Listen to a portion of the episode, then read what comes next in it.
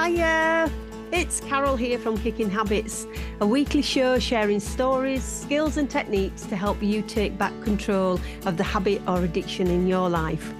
I'm going to be bringing you some fantastic guests to talk about their stories on how they conquered their habits, along with some professionals in the field who will bring their knowledge and expertise to the show.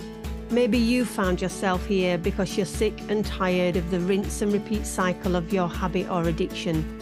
Then tune in and take away some nuggets to get you started on your journey to freedom. Enjoy the show.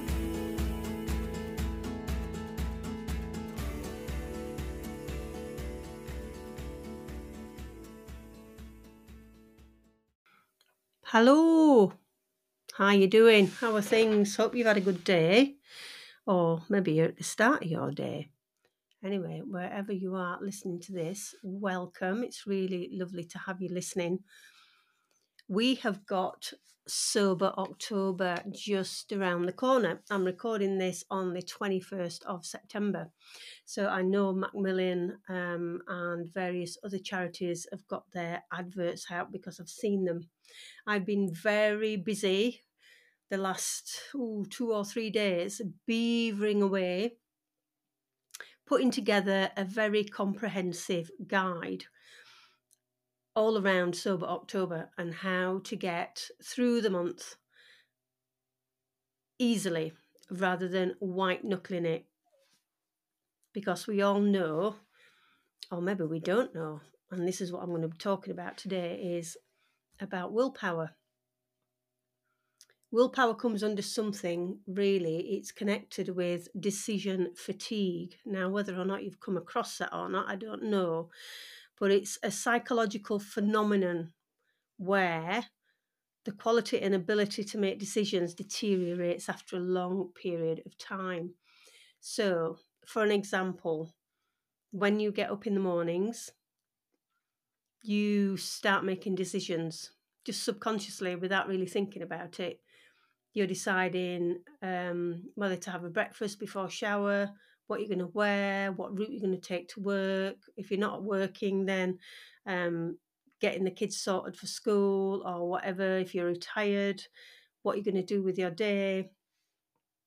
And we have this period of time, maybe an eight-hour period of doing and thinking and making lots and lots of decisions, just tiny, tiny little decisions, like what to have for lunch. Should I go shopping today? Does the car need petrol in it?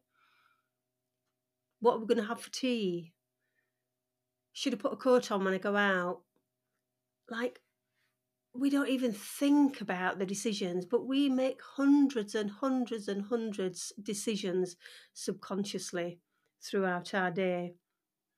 And what happens is, when we get to the end of the day, we are decision pooped out, basically. And that's when we're at our most vulnerable, is at the end of the day, isn't it? If you're anything like me anyway.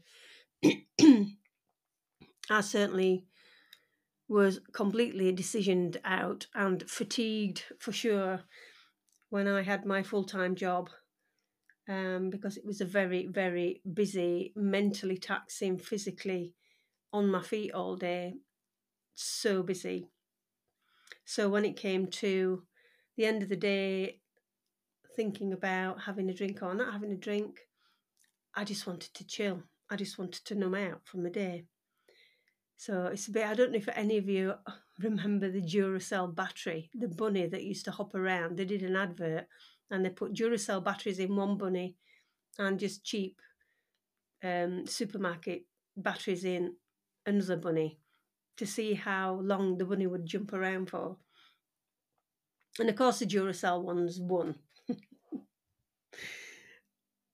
And that's what we're like. Our battery runs down.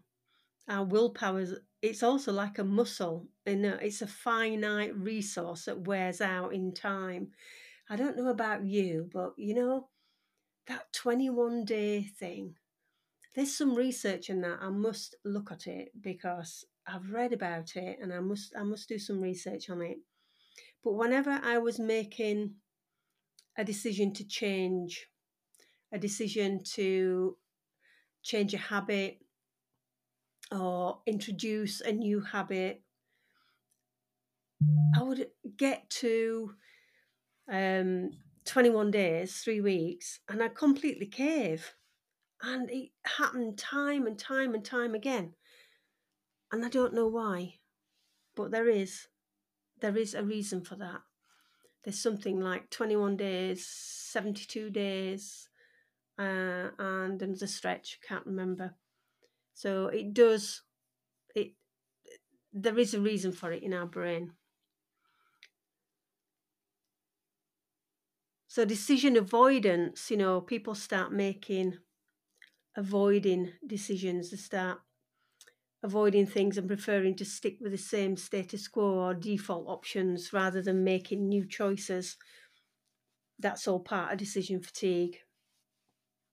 So maybe you don't want to, you know, you probably haven't got the energy to make a decision, a big decision at the end of the day, and you avoid making that big decision at the end of the day. So I think we've all been there. We're completely shattered and just want an easy evening, sat on the couch with our feet up, scrolling, watching T V. And then there's that impulsiveness, that decision fatigue can lead to impulsive behaviour. You know, tired minds tend to seek immediate gratification, which is so true. I know what I'm like in the cupboard. In fact, my son gets on at me because he'll go and buy something from the supermarket that's quite sweet, and I don't generally buy sweet things in. Especially, well, not even sweet things, especially crisps. I am a complete crisp monster. Oh, and the thing is, they make my tongue sore as well. So uh, I can sit and demolish a whole massive bag of lentil crisps. I'm a big crisp fiend. So if at the end of the day, and especially around about nine o'clock at night, when I've had tea and I'm sat watching T V with hubby, I get the munchies. And I'm impulsive, and I will go and get some ice cream out of the freezer, or I'll go and um, get, like, um, Nathan might have bought some, he bought some, oh, some macaroons, coconut macaroons with chocolate on them, yummy. And um, I, I haven't told him yet, but I've eaten them. That's really bad. He's been away. And he left him there. I looked at the sell-by date, and that was like October, and I just thought, oh, I'll replace him before he gets home, and now he's home and I haven't replaced him, so I'm hoping he's not going to notice. But that impulsiv impulsivity, I'm not saying there's anything wrong with going and having a snack at, at, late at night, but the thing is with me, it gives me indigestion. If I eat late, I know for a fact that I'm going to have to take a couple of um, Rennies or something when I go to bed, because as soon as I lie down, and that's just how it is for me. But, you know, hey, if you can get away with chocolate and ice cream and goodness knows what in the evening, and that's what you fancy, go for it. So we get irritable as well, irritable and fa and fatigue. That decision-making fatigue can contribute to feeling irritable, exhausted. It's a mental effort, you know, required to make another decision. It just takes its toll on us. It does. So it's... It has a lot of, there's a lot of contributing factors to not having willpower. And the main point I want to get across is not to beat yourself up, because white knuckling it and willpower doesn't work long term. It might work in short term, but white knuckling it long term, especially around alcohol, because of the habits, this so unconscious habits and thoughts and behaviors we have around alcohol, it's very, very difficult. I mean, I speak from experience. I think over a decade I tried to control my drinking and couldn't through willpower. I'd get two days in and I'd cave. And if I got a week in, in fact, I remember doing a Sober October actually, and I I did the whole of October. It only happened once. Usually, again, at the three-week mark, I would give in, and I'd just, the temptation would be too much. So if you're listening to this and you know you've got no willpower, Stop beating yourself up. Go onto my website. Go and download my guide. There's also a sponsor form on there because I think it's really good. I have been sponsored before, and um, I think Dry January once I got sponsored. So that's another thing, accountability. You know, if you're doing Sober October and you've got some people that have sponsored you, then it's that added incentive to stick to it, isn't it? It is. So I hope you're going to do Sober October. Download my guide on the website. As I say, it's comprehensive. It's got an absolute ton, a ton of information in there. So if you're looking to do Sober October, or maybe you've not even thought about it yet, maybe I'm jumping the gun. As I say, it's only the twenty-first of September. But do it. Raise some money for your favourite charity. Uh, a charity that makes a big difference in the alcohol space is called Alcohol Change U K.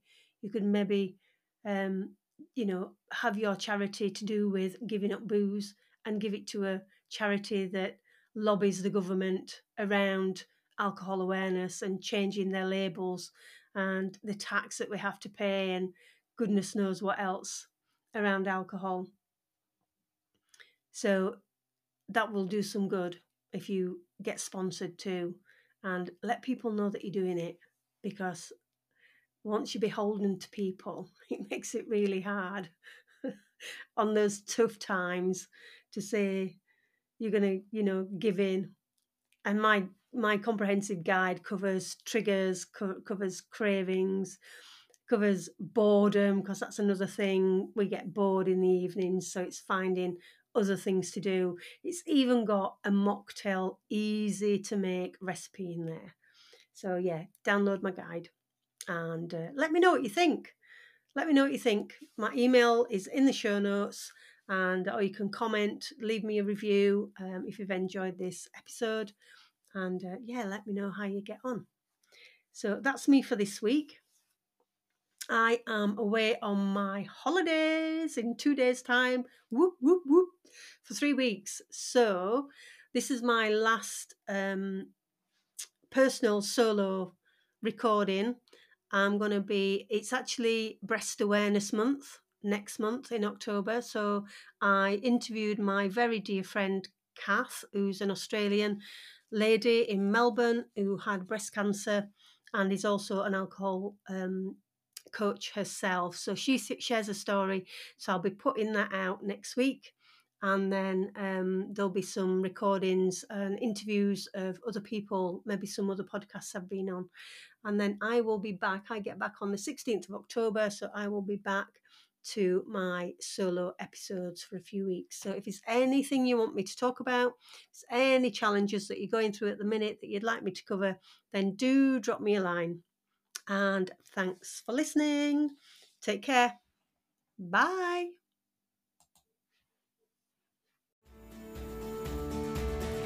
Thank you so much for listening today. If you've enjoyed the episode, please hit the subscribe button and leave a review. If you've been left with a question from today's episode, then please drop me a line. I love to answer listeners' questions as it adds to the flavour of the show. And of course, it's completely anonymous.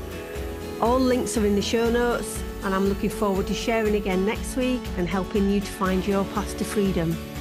It really does take courage to take that first step, but remember, nothing changes if nothing changes.